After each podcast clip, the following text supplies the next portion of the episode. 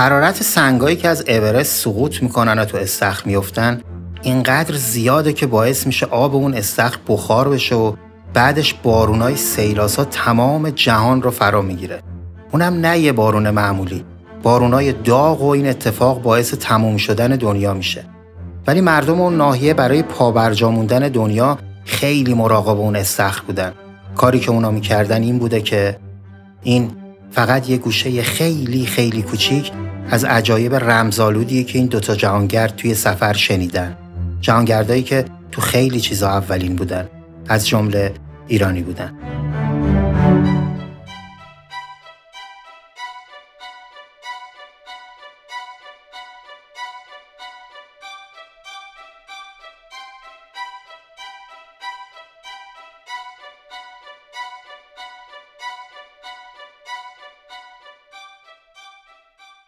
سلام من مجید قدیانی هستم و این اپیزود دهمه که هفتاد سال بعد از اینکه دو تا برادر امیدوار یه سفر پرهیجان رو از ایران به مقصد بقیه دنیا شروع کردن ضبط میشه.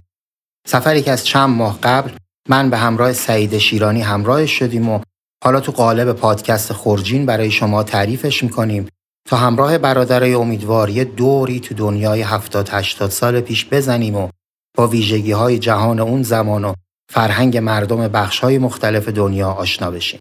پس بند و بساط گوش دادن پادکست رو بردارید و همراه ما و خورجینمون دنبال آقایون امیدوار راه بیفتید. در ضمن برای اینکه از انتشار قسمت بعدی مطلع بشین حتما حتما حتما تو هر اپلیکیشنی که خورجین رو گوش می‌دید گزینه subscribe رو بزنید و خورجین رو دنبال کنید. اینستاگرام خورجین با آدرس خورجین داد پادکست رو هم از دست ندید. راستی یادتون باشه رفقاتون رو هم همراه کنید و ما رو به دوستاتون معرفی کنید.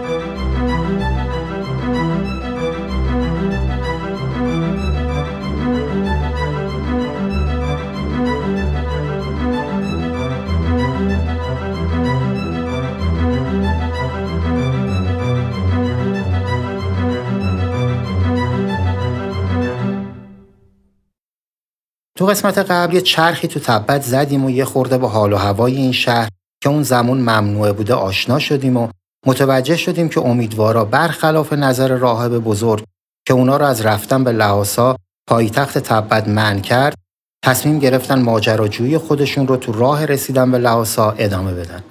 این رو هم حتما یادتون هست که راه های این سرزمین به شدت صعب العبور بوده. گردنه های تند این مسیر برادرای امیدوار و مدام یاد جاده های مالروی ایران مینداخته با این تفاوت که تو ایران گاهی منظره های سبز و خرم دیده می شده ولی اینجا جز برف و یخ و سرما و طوفان چیزی انتظار اونا رو نمی کشیده. این بخش از سفرنامه همونطوری که تو قسمت قبل گفتم با تیتر آب باران را با طلا معاوضه می‌کنند شروع شد و حالا بریم و ببینیم یا بهتره بگم بشنویم که ماجرا چی بوده. رفقای جهانگرد ما هنوز چند صد متری راه نرفته بودن که می‌بینن دامنه کوه پر از تیکه های پارچه است. این حجم از پارچه ها اونقدر زیاد بوده که تقریبا به جای دامنه کوه پارچه های رنگ و رنگ دیده می شده. امیدوارا پیش خودشون فکر کردن که شاید تبتی ها از روی خرافات اضافه پارچه ها رو توی دامنه کوه میریزن تا شهر و روستا آلوده نشه. در مورد خرافات درست حد زده بودن ولی دلیلش احترام به محیط زیست شهری و روستایی نبود. امیدوارا این پارچه ها رو شبیه پارچه های دمقیچی خیاطی های تهرون دونستن. پارچه هایی که موقع دوخت و دوز اضافه میاد و دور ریخته میشه. جالبه بدونید که این پارچه های در حال حاضر یکی از معضلات محیط زیست و واسه اینکه جریان دستتون بیاد همین رو بگم که سازمان حفظ محیط زیست آمریکا توی گزارش سال 2017 نوشته که 17 میلیون تن ضایعات پارچه تو همین سال فقط توی آمریکا به وجود اومده و با پیشرفت صنعت مد و فشن این آمار مدام در حال افزایش. البته ضایعات پارچه شامل لباسهای کهنه و دور ریختنی هم میشه. تو سالهای اخیر یه سری برند مشهور شروع کردن با این ضایعات لباس درست کردن که وقتی داشتم در موردش میخوندم دیدم خودش یه دنیا مطلبه. یاد مادر بزرگای خودمون افتادم که با این پارچه ها قاب دستمال و دمکنی درست می‌کردن و اونایی که حوصله داشتن باهاشون رومیزی و لاف چلتیکه که الان واسه خودش یه اثر هنری محسوب میشه درست می‌کردن. بگذریم امیدوارا از راهنمای خودشون می‌پرسن که جریان این پارچه ها چیه که اون بابا میگه اینا واسه این نظر و نیازه. ملت از همه جای تبت میان اینجا و تو این دامنه با این پارچه ها دخیل میبندن. امیدوارا با تعجب میگن که توی هر شهری کلی خانقاه و معبد وجود داره. بعد ملت میان تو کوه دخیل میبندن که راهنما جریان رو این شکلی تعریف می‌کنه ظاهرا 250 سال پیش منظورم 250 سال پیش تو زمان امیدواراست یکی از مریدای پروپاقرس و معتقد بودایی برای ارشاد خلق خدا و گسترش آینه بودا تو شهرهای مختلف در حال فعالیت بوده. موقع برگشت دچار بیماری میشه و می‌فهمه که دیگه کار تمومه. به همین خاطر دستور میده که اون یه ذره مویی که روی سرش سبز شده رو بتراشن که کاملا تاس و بیمو از دنیا چشم ببنده. موها رو که میتراشن جناب معتقد یکی از تار موها رو به نشونی اینکه روزی اینجا بوده پرت می‌کنه سمت یکی از تخت سنگا و راهی میشه. ولی به لحاظا نرسیده دار فانی رو ودا میگه و جنازش رو به شهر میرسونن. بعد از مدتی متوجه میشن که تار موی این عزیز تو دامنه کوه در حال رشد و مدام توسعه پیدا می‌کنه. ملت هم با خلوص نیت میان اینجا و به موهای رشد کرده تو این دامنه دخیل میبندن ظاهرا هم خیلی جواب میده برادر که از تعجب دهنشون وامونده بوده از راهنما می‌خوان که اونا رو برای دیدن موهای توسعه یافته ببرن. اونا به زحمت خودشون رو به اون منطقه میرسونن ولی جای مو یه سری علف می‌بینن که حالت رشته رشته داشته و شبیه تارهای برگ کاج بوده. وقتی یکی از داداشا دستش رو می‌بره تا یکی از موهای اون عزیز رو بچینه داد راهنما به هوا میره که اگه دستت به این مقدسات بخوره همینجا ولتون می‌کنه و میرم. آخه چیدن این گیاه یا به قول تبتی ها موهای توسعه یافته گناه نابخشودنی بوده و یه باری هم یه پیرزنی به خاطر دلبستگی یه دسته از اونا رو چیده بوده که سه روز بعد مرده. البته جای اون موهای چیده شده خیلی زود موی جدید در اومده. امیدوارا گفتن که احتمالا این یه گیاه سمی بوده که از طریق پوست جذب بدن می شده. اگه فکر کردین این عجیب ترین چیزی بوده که توی اعتقادات تبتی ها جا داشته سخت در اشتباهید. چون اونا تو همین دامنه استخر هم دیدن که تبتی ها معتقدن با خالی کردن آب اون مدام در حال نجات دنیا هستن و اگه نبودن تا حالا همه دنیا از بین رفته بوده. قبل از اینکه داستان این استخر رو براتون تعریف کنم یه سر به اسپانسرمون بزنیم و بعدش بریم سراغ استخر. اسپانسر این اپیزود خورجین امی ویجاست که معنیش میشه پیش ما. امی ویجا یه اقامتگاه ساده و بیشیل پیل است. یه جایی که توش می‌تونیم زندگی ساده و بیریایی که تجربهش از همون دریغ شده رو چند روزی زندگی کنیم بی هیچ ادا و اصولی. یه چند روزی با خودمون خلوت کنیم، هوای تمیز نفس بکشیم، کتاب بخونیم، مایگیری کنیم. یه جایی که ته آلودگیش تار یه انکبوته و از آشغال کنار ساحل و جنگل و جاده خبری نیست. کل صدایی که میاد صدای رودخونه و جونورای اون دوروبر رو میشه چند روزی از صدای بوغ و ترمز و گودبرداری ساختمون در امان بود. جایی که توش بوی لنت ترمز سوخته و دود و اگزوز ماشین نمیاد و فقط بوی علف و آتیش و چای هیزومی میده. امیویجا اسپانسر این اپیزود پادکست خورجین جایی برای خلوت با خودمون. برای با خودمون بودن. آدرسش هم هست رشت روستای سنگر.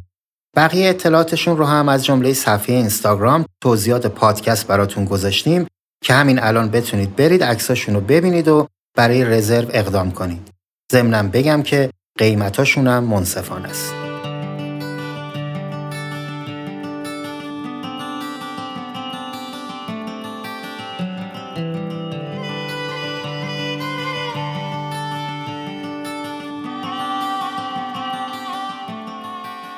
برگردیم سراغ امیدوارا و قصه اون استخر.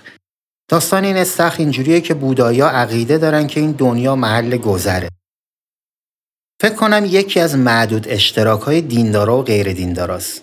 ولی بودایی ها تو نحوه نابودی جهان گذرا یه سری نکات خیلی دقیق دارن. اونا معتقدن که دنیا طی یک سری تشریفات خاص زیر آب میره.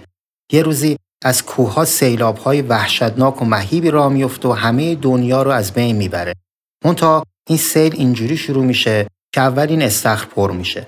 بعد آب از اون سرازیر میشه و سیل قطع میشه. ولی دو تا سنگ از بالای اورست به سمت پایین میان و در حال قلتیدن چند باری به هم می‌خورن و جرقه می‌زنن. در اثر جرقه زدن اینا همه سنگای اطراف آتیش می‌گیرن. بعدش میفتن تو همین استخر که پر از آب شده. حرارت این سنگا آب استخر رو بخار می‌کنه و باعث میشه بارونای هولناکی تو سراسر دنیا شروع به باریدن کنه. بارونایی که از غذا خیلی هم داغ و سوزانن و همه چی رو نابود می‌کنن. به همین خاطر وقتی هوا گرم میشه و برف آب میشه هزاران تبتی کنار این استخر جمع میشن و هی اینجا رو خالی می‌کنن تا خدایی نکرده پر نشه و سنگای جرق زن از اورست سقوط نکنن و دنیا از بین نره.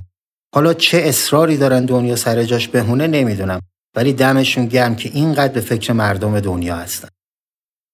امیدوارا وقتی به این استخر رسیدن تا نیمه آب داشته و گفتن زوب یخ و برفا باعث پر شدن این استخر می شده.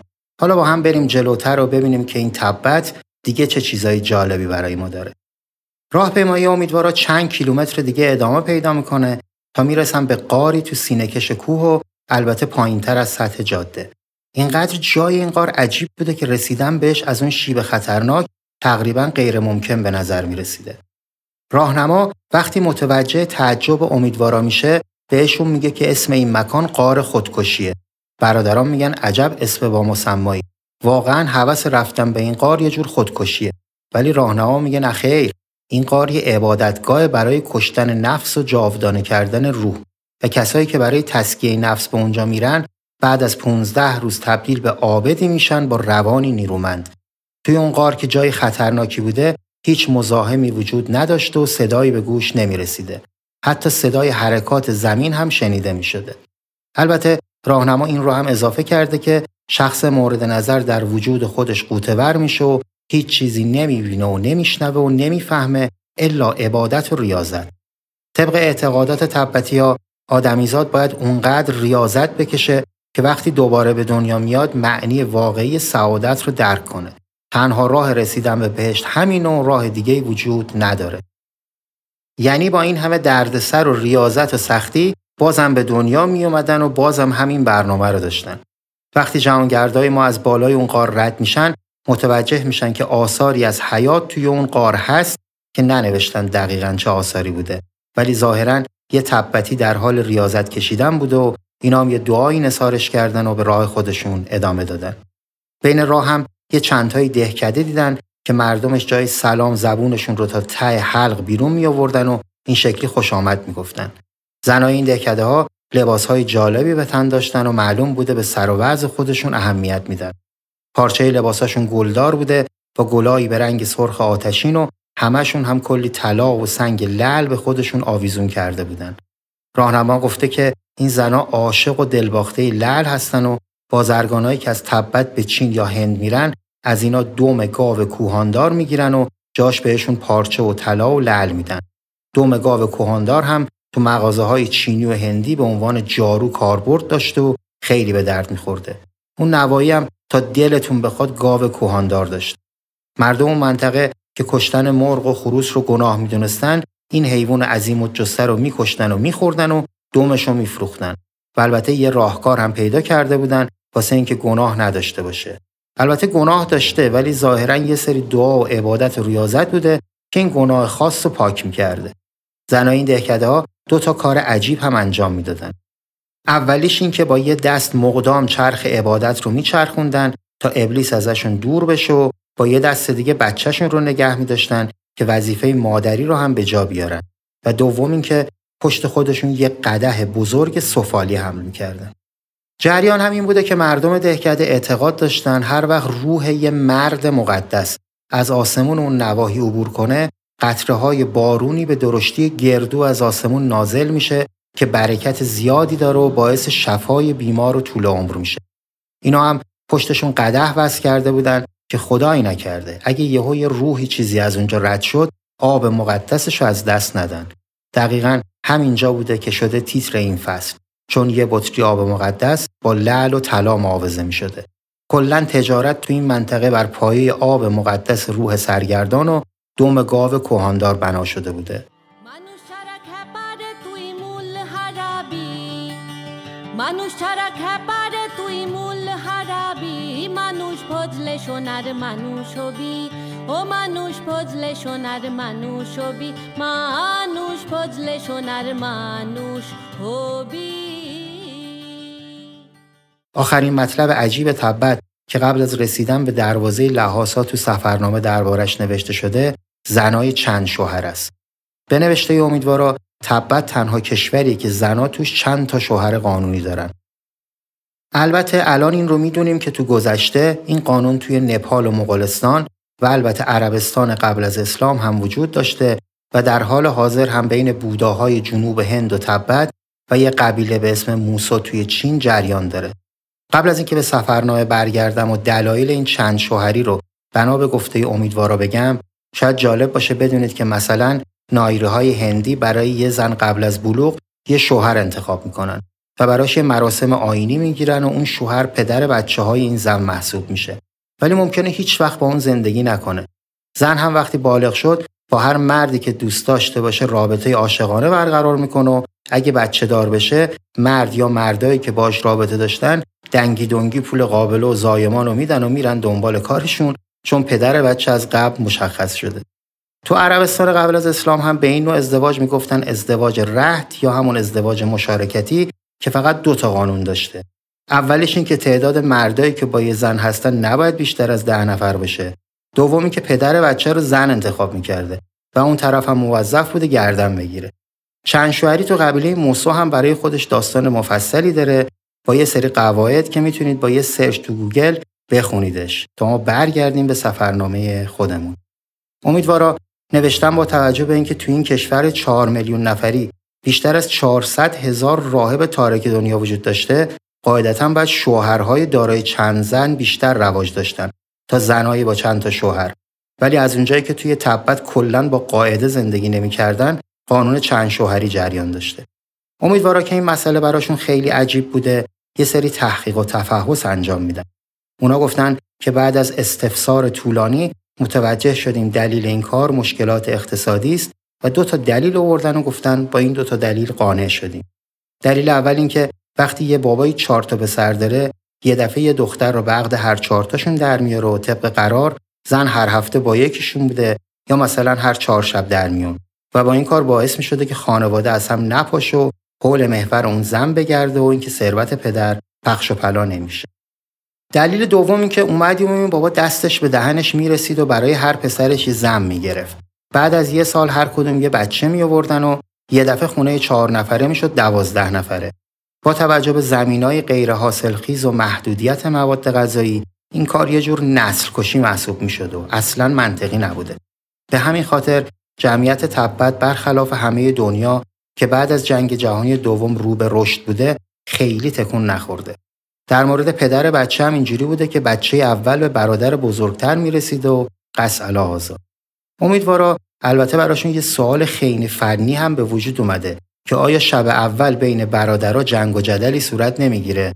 ولی خودشون نوشتن که از پرسیدنش صرف نظر کردیم و البته چون خودمان هم دو برادر بودیم قرار شد به تجربیات خود مراجعه کنیم. البته در مورد تجربیات خودشون هیچ توضیح ندادن و ما هم دیگه پیگیر نمیشیم. دیدال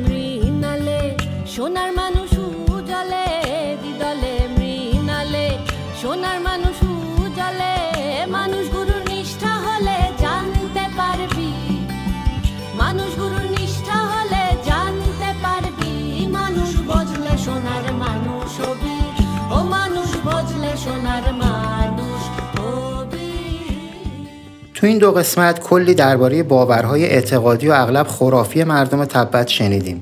باورهایی که خیلی از اونا هنوزم بین این مردم جریان داره. ولی باورهای عجیب و غریب فقط مختص تبت نیست و باید بدونیم که خرافات تو همه جاهای جهان وجود داره و حتی کشورهایی مثل انگلیس که وسط مدرنیته زندگی می‌کنن هم به شدت درگیر اون هستن. به همین خاطر فکر کردم یه چندتایی از خرافات موجود تو دنیا رو اینجا براتون بگم و البته خیلی ها رو هم وقت نمی کنم بگم اما خوندنشون جالبه و شاید بتونه تو صفحه اینستاگرام و با آدرس خورجین داد پادکست باشون بیشتر آشنا بشید. مردم انگلیس معتقدن که اگه تو اولین روز ماه قبل از اینکه چیزی بگید اگه سه بار تکرار کنید خرگوش سفید خوششانسی میارید و اگه تو نیمه اول ماه موهاتون رو کوتاه کنید کلی اتفاق خوب در انتظارتونه. اونا معتقدن که دیدن یه زاغ بدشانسی میاره ولی دیدن دو تا زاغ خوششانسی و برای خلاصی از دست کابوس باید زیر بالشتون قیچی بذارید. در ضمن اگه یهو یه گنجشک وارد خونتون بشه مرگ در کمین خونه شماست. نروژی ها برای اینکه یه دوستی ترکشون کنه براش ژاکت میبافن و برای اینکه بارون بباره به سمت خورشید سوت می‌زنن. اونا واسه اینکه قولهای کوچیک بیرون خونه بمونن براشون یه ظرف سوپ می‌ذارن. فنلاندی ها یه عدسر رو خوب، دوتا رو بدیوم، ستا رو ثروت و چهار تا عدسر رو بیماری می‌دونن و کشتن انکبوت رو باعث نزول بارون. هلندی ها برخلاف انگلیسی ها گنجیشک رو خوششانس می‌دونن و نمک قرض دادن رو عامل بدشانسی. یادتون باشه تو هلند اگه سر سفره آواز بخونید یعنی دارین شیطون رو دعوت می‌کنید و توی پرتغال اگه شراب روی میز بریزه اتفاق خوبی محسوب میشه. اسپانیایی هم میگن یه نفر نباید بیشتر از سه بار از فندک شما استفاده کنه و نمکتون هم نباید دست به دست بشه و هر کی نمک ریخ باید دوباره بذاره روی میز تا نفر بعدی برداره. توی فرانسه هم اگه اتفاقی پای چپتون روی مدفوع سگ بره خوششانسی میاره و پوشیدن لباس نو روز جمعه بدشانسی. دایره این خرافات گسترده و البته جالبه اما من به همین چندهایی که گفتم اکتفا می‌کنم. فقط این رو هم بگم که چندتای خرافات مشترک بین ایران و آمریکا هست که اونم جالبه مثل نحسی گربه سیاه و بدبختی بعد از شکستن آینه و زدن به تخته برای چشم نخوردن. برگردیم سراغ امیدوارا که دارن بال بال می‌زنن وارد لحاسا بشن و این شهر ممنوعه رو با همه عجایبش ببینن. اونا نوشتن که می‌خواستیم این شهر ممنوعه را این قلب دیدنی ها و شنیدنی های کشور تبت را این سرزمین افسانه یا اسرارآمیز را ببینیم. می‌خواستیم جایگاه دالای لاما در کاخ عظیم پوتالا و هشتاد هزار راهب مشغول عبادت 24 ساعته را نظاره کنیم. ولی این دفعه بخت یار برادر را نبود و وقتی می‌رسم به دروازه لعاسا مامورای انتظامی ورودی شهر هیچ جوره پا نمیدن که این بنده خدا وارد شهر بشن. زیرمیزی و رومیزی و خیام نفیس و عکس با نهرو خلاصه هر ترفندی که بلد بودن اونجا کارساز نمیشه و اینا مثل بچه های مظلوم و حرف شنو از ورودی لعاسا برمیگردن. درباره لعاسا تو قسمت نهم یه توضیح دادم که اگه گوش ندادید بهتر اول اون رو بشنوید هرچند که توی پادکست خورجین همه سعی ما اینه که هر اپیزود مستقل از اپیزود قبلی باشه و تو همون قسمت با دیدنی ها و فرهنگ و عجایب همون منطقه آشنا بشید. درباره لعاسا این رو هم بگم که تو ارتفاع 3650 متری قرار داره و برخلاف ادعای چینی ها در مورد نوسازی هنوز همون حال و هوا رو داره و این رو اضافه کنم که این شهر بین 24 شهر تاریخی و فرهنگی چین قرار داره و یکی از جاهایی هست که تو فهرست 100 جایی که قبل از مرگ باید دید جا گرفته. از دیدنی های این شهر میشه به صومعه راموشه، معبد بارلوپو، باغ دراگون، کینگپول، معبد دچله هامو، صومعه اوراکل و یه عالم دیدنی دیگه اشاره کرد و افسوس خورد که امیدوارا نتونستن تو اون زمان وارد این شهر بشن تا بتونیم این شهر رو از چشم پرسشگر و تیزبین این دو ایرونی عزیز ببینیم. امیدوارا بعد از خوردن به در بسته لحاسا نوشتن با آغوش باز به تمدن بازگشتیم و سفرنامه وارد بخش شیشم میشه با این سرتیتر به سوی خاور دور. قبل از اینکه همراه امیدوارا بریم به سمت خاور دور و راهی کشور برمه بشیم یه توضیحی درباره پادکست خورجین بدم و سوالی که مرتب تکرار شده که سفرنامه امیدوارها چند اپیزوده. راستشو بخواین الان که دارید اپیزود دهم رو گوش می‌دید خودم هم هنوز تصور دقیقی از تعداد اپیزودها ندارم. اما با توجه به اینکه این کتاب کمی بیشتر از 600 صفحه است و شامل 22 فصله و در حال حاضر تو صفحات 100 تا 120 اون دور می‌زنیم میشه حد زد که باید منتظر حداقل 50 اپیزود باشیم. اما با توجه به اینکه تو بعضی کشورها مثل پاکستان امیدوارا خیلی زود ازش گذشتن و من هم قصد ندارم جز جایی رو که دیدن وارد مناطق دیگه بشم و از اون طرف تو جاهایی مثل هند و تبت حوصله بیشتری به خرج دادن و جاهایی رو که دیدن جزئیاتش حسابی جالب بوده و ذکر این نکته که تو ادامه به ژاپن، آفریقا و آمریکای جنوبی هم میرن که سرزمین هایی پر از دیدنی و البته رازآلوده خیلی دقیق نمی‌تونم در مورد تعداد اپیزودها حرف بزنم. ولی علل حساب روی پنجاه اپیزود حساب کنید و تحمل خودتون رو بالا ببرید. این رو هم بگم که من و سعیده همه سعیمون این بوده که خیلی از سفرنامه دور نشیم و هر اپیزود رو جوری تموم کنیم که خودش یه جورایی مستقل باشه و بشه به تنهایی گوشش داد. مهمترین درخواستی که از شما همراه های عزیز بعد از معرفی خورجین به دوستاتون دارم اینه که با گذاشتن کامنت و اپ های پادگیر یا زدن ایمیل و نظر دادن تو شبکه های اجتماعی می‌تونید ما رو خیلی خیلی کمک کنید تا متوجه بشیم که شما همراه های عزیز بیشتر به چه قسمت های علاقه دارید که من و سعید وقت بیشتری روی اونا بذاریم. مثلا وارد جزئیات، تاریخ، جغرافیا و خیلی چیزهای دیگه اون منطقه بشیم و از امروزشون هم بگیم یا فقط نگاهی گذرا به اون داشته باشیم. یا اینکه از افسانه ها و رسوماتی که بعضا تو سفرنامه ذکر نشده تعریف کنیم. یا خیلی از خط این کتاب خارج نشیم. کلا اینکه بریم یا نریم. فعلا بریم به سمت خاورادو رو ببینیم و بشنویم که اونجا چه خبرایی بوده و چه ماجراهایی در انتظار امیدوارا بوده.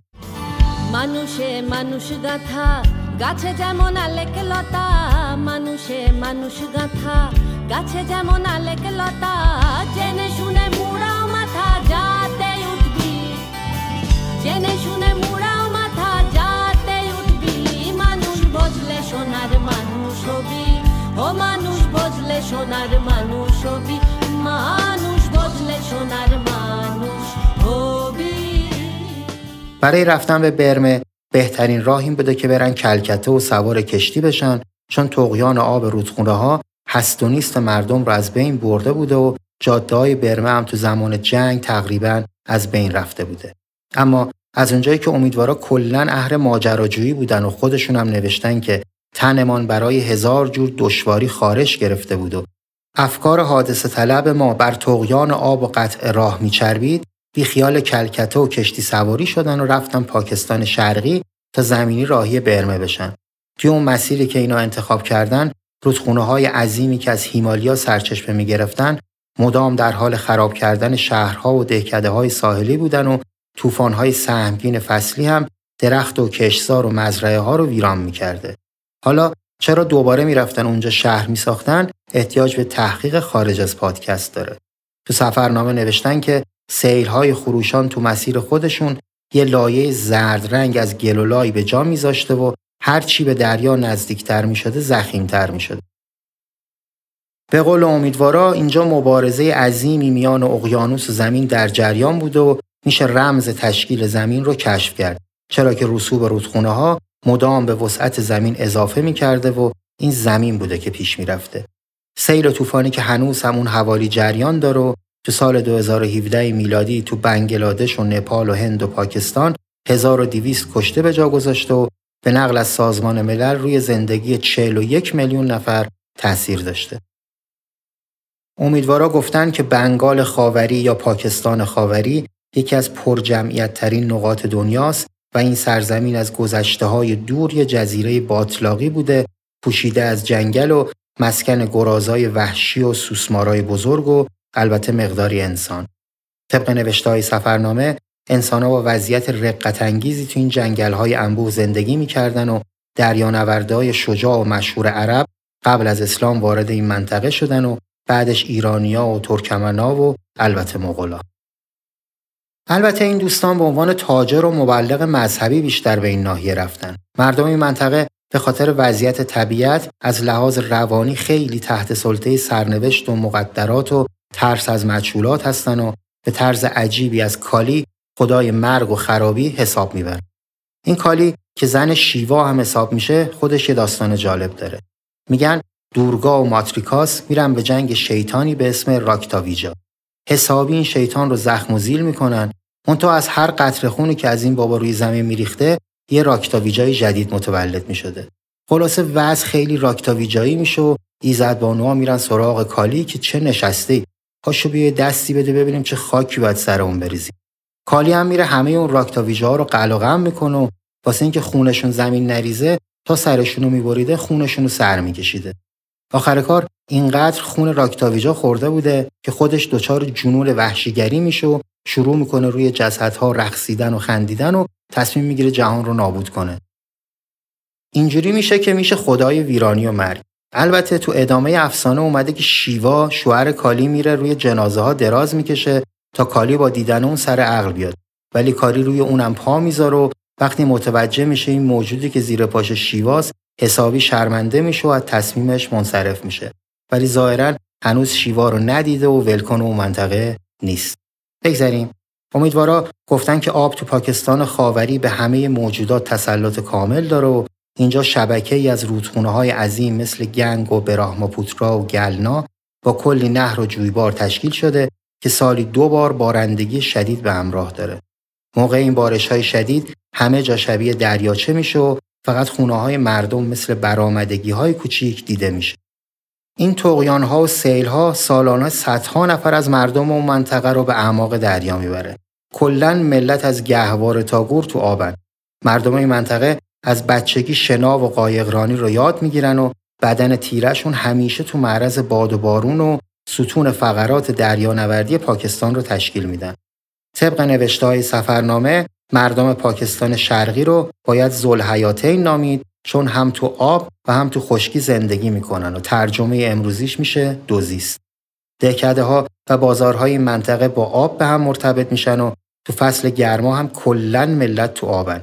البته زنهای سیاه چشم طبق گفته امیدوارا دور از چشم بقیه و در پناه درختها آب بازی می‌کنن.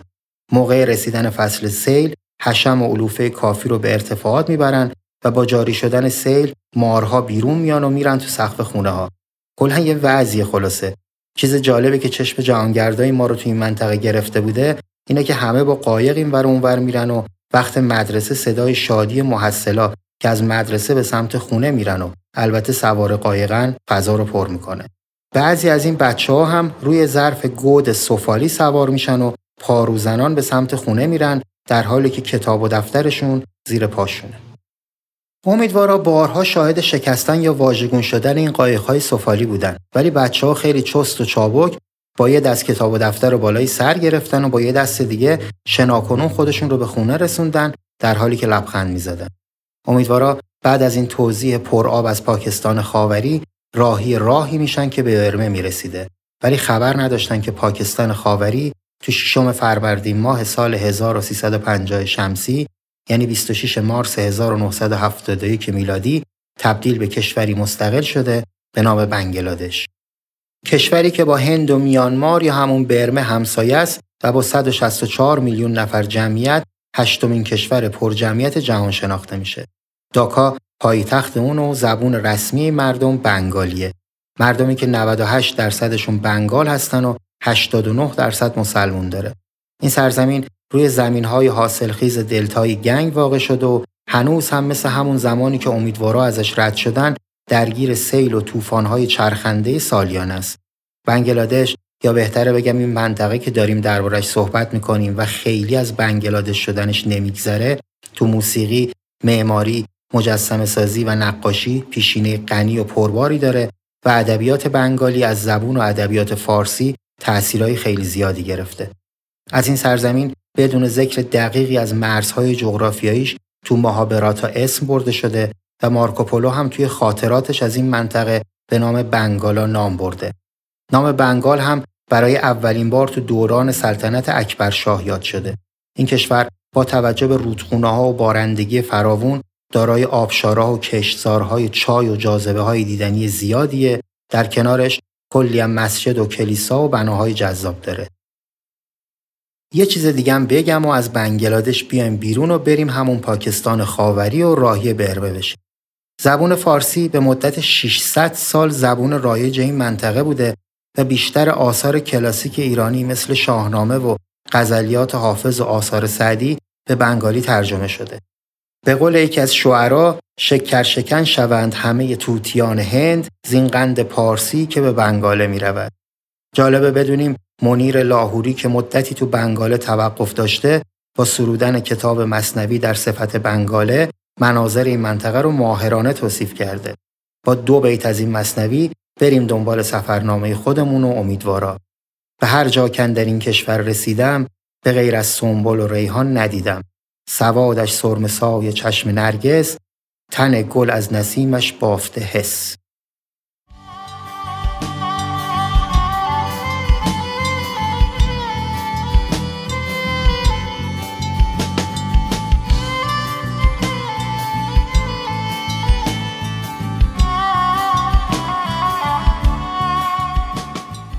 مسیر پاکستان خاوری به برمه که الان باید گفت بنگلادش به میانمار راهی متروک بوده که هیچ کس از اونجا رد نمی شده. جوری که اصلا معمول گذرنامه نداشته چون بعید بوده یه نفر تصمیم بگیره از این راه پا به این کشور بذاره و البته اگر هم تصمیم می گرفته احتمالا خیلی آدم ساله و میزونی نبوده و احتیاج به گذرنامه نداشته. امیدوارا نوشتن ژاپنیا تو جنگ جهانی همه پلها و تأسیسات اطراف جاده رو بمبارون کرده بودن و بعد از جنگ هم دولت مرکزی اینقدر درگیر شورش های داخلی بوده که فرصت برنامه های عمرانی نداشت. خلاصه اینکه اینقدر شرایط راه سخت میشه که امیدوارا چند باری ناچار میشن برای عبور از رودخونه از تنه درخت استفاده کنن و اونا رو پهلوی هم ببندن تا موتورسیکلت ها رو روش بذارن. تازه مطمئن نبودنم که دارن از راه درست میرن یا نه. نگرانی از برخورد با راهزنا و شورشی ها هم که جای خود. اونا نوشتن که بعد از چند روز اونقدر درمانده و تنها شده بودیم که آرزو می‌کردیم با هر کسی حتی شورشی مسلح روبرو بشیم ولی از تنهایی در بیاییم. به قول برادرها تنهایی درد کشنده است. درد جانفرسایی است. به خصوص وقتی با درماندگی توأم شود جان آدمی را به لب میرساند. نمی‌دونم چرا ولی یاد یه تیکه هایی از کتاب تماما مخصوص افتادم. مرحوم عباس معروفی عزیز همیشه از تنهایی گله داشت و با اینکه شاید خیلی ربطی به سفرنامه امیدوارا نداره ولی به احترامش یه تیکه کوچیک از تماما مخصوص رو براتون می‌خونم. آدم در تنهایی است که میپوسد و پوک می‌شود. خودش هم حالیش نیست. میدانی؟ تنهایی مثل ته کفش میماند. یک بار نگاه می‌کنی می‌بینی سوراخ شده. یک باره می‌فهمی که یک چیزی دیگر نیست. خیلی ها فکر می‌کنند سلامتی بزرگترین نعمت است. ولی سخت در اشتباهند. وقتی سالم باشی و در تنهایی دست و پا بزنی آنی مریض می‌شوی. بدترین نحوست ها میآید سراغت. غم از در و دیوارت میبارد. کپک می‌زنی. کاش مریض باشی ولی تنها نباشی. من که جز تو کسی را ندارم ولی چرا تو را هم ندارم. روحش شد. القصه امیدوارا کم کم به جاده بهتری رسیدن. بهتر از این نظر که لاقل خشک بوده. اونجا به چند نفری برخورد می‌کنن که پشت سر هم حرف می‌زدن و معلوم بوده که سوالایی دارن ولی معلوم نبوده چی می‌پرسن. امیدوارا فکر می‌کنن شاید گشنشون و بهشون غذا میدن ولی اینا ول نمی‌کنن. بعد که یکم بیشتر حرف می‌زنن و اسلحه کمری خودشون رو نشون میدن امیدوارا می‌فهمن که دنبال اسلحه گرم میگردن. البته خیلی هم با حرف و صحبت منظورشون رو تفهیم نمی‌کنن. شروع می‌کنن به بازرسی بدنی و وقتی سلاح گرم گیر نمیارن عاشق دشنه زیبای یکی از داداشا میشن و با کمال پررویی ورش میدارن. بعدش هم ترک موتورسیکلت اینا میشینن و دستور میدن که راه بیفت. با اینکه حوالی ساعت پنج غروب بوده ولی هوا رو به تاریکی میره و مجبور میشن چراغ روشن کنن. بعد از مدتی حرکت توی راه نامعلوم نور یه ماشین که از جلو می اومده توجه امیدوارا رو جلب می‌کنه ولی همراه های ناشناس دستور توقف میدن و میرن زیر بوته های کنار جاده قایم میشن. موتورها رو هم زیر خس و خاشاک پنهان می‌کنن. ماشین مورد نظر بعد از چند لحظه به حوالی همونجا می‌رسه و وامیسته. چند نفر ازش پیاده میشن. ماشین شیشه نداشته و به جاش آهن نصب شده بوده که ضد گلوله بشه. برادرها حدس می‌زنن که باید ماشین پلیس باشه. دلو به دریا می‌زنن و با یه پرش یا به قول خودشون جهش جلوی پلیسا می‌رسن و دستا رو بالا می‌گیرن که یعنی تسلیم. از اونجایی که برمه قبل از جنگ مستعمره انگلیس بوده و هنوز زبون انگلیسی اونجا اهمیت خودش رو حفظ کرده بوده می‌تونن با پلیسای دیالوگ شکسته بسته برقرار کنن و جریان رو توضیح بدن. پلیس ها یکم مشورت می‌کنن دو تا مأمور مسلح می‌ذارن کنار موتورایی که از زیر خس و خاشاک بیرون کشیده بودن و به امیدواران میگن که راهنمایی اونا رو به عهده بگیرن تا برسن به شورشیا. یه توضیح درباره وضعیت جنگ و جدل داخلی برمه بدم که تصویری از اون کشور دستمون بیاد. درباره خود برمه یا میانمار جلوتر بیشتر حرف می‌زنیم. برمه که تا سال 1948 میلادی مستعمر انگلیس بوده، بعد از استقلال طولانی ترین جنگای داخلی رو به خودش دیده. این کشور از سال 1962 تا 2011 میلادی زیر نظر یه رژیم نظامی اداره می شده. ولی تو سال 2012 یه حکومت نیمه نظامی حاکم شد و آنگسان سوچی رهبری رو به عهده گرفت. ولی ارتش برمه کلا خیلی اعصاب این ژیگول بازی ها رو نداشت و تو فوریه 2021 یه کودتا می‌کنه و دوباره قدرت رو تو دستای خودش می‌گیره. خلاص اینکه ارتش برمه یه همچین موجودیه. امیدوارم که به طور معجزه از دست شورشیا قصر در رفته بودن تبدیل میشن به راه بلد پلیس واسه از بین بردن مقر شورشیا. امیدوارا نوشتن که پیدا کردن راه تو اون تاریکی با چند تا جاده انشابی کار سختی بود ولی اثر لاستیک موتورها کمک زیادی بهشون کرده تا به محلی رسیدن که به اونا برخورده بودن. اتفاقا شورشیا هنوز در حال راهپیمایی بودن که صدای مرگبار مسلسل پلیسای مهربون تو جنگل میپیچه و در حالی که امیدوارا تو ماشین لم داده بودن شورشیا زانو می‌زنن و تسلیم میشن. خبر این پیروزی خیلی سریع به مرکز مخابره میشه و کل ماشین مسلح به منطقه سرازیر میشه. پلیسا که کلی از کمک امیدوارا خوشحال میشن اونقدر معرفت داشتن که بشن اسکورت این دوتا جهانگرد تا برن به سمت ماندلی بزرگترین شهر مرکزی برمه. همینجا از برادرها جدا میشیم تا این دو نفر همراه اسکورت پلیس به راهشون ادامه بدن و تو اپیزود بعدی حسابی بریم برمه گردی و البته یک کمی هم درباره این کشور و تاریخش بیشتر بشنویم. در آخر هم لازم از برا بچه های سی برای انتخاب موسیقی های متن ملیه دودانگی واسه طراحی کاور و لوگو همینطور علی امیریان بابت کارهای مربوط به ادیت و ساخت موسیقی ابتدا و انتهای پادکست تشکر کنم. همینطور از اسپانسر خوبمون امیویجا و همه کسایی که ما رو تو اپهای پادگیر دنبال می‌کنن هم ممنونیم. و البته آیلار که کارهای مربوط به صفحه اینستاگرام خورجین رو انجام میده و دیدنش خالی از لطف نیست. آدرس صفحهمون رو هم که گفتم. خورجین با J دات پادکست. برای شنیدن حوادث و ماجراهای جور و جور تو قسمت بعدی پادکست همراه ما باشید تا اون موقع امیدوارم روز و روزگارتون خوش بشه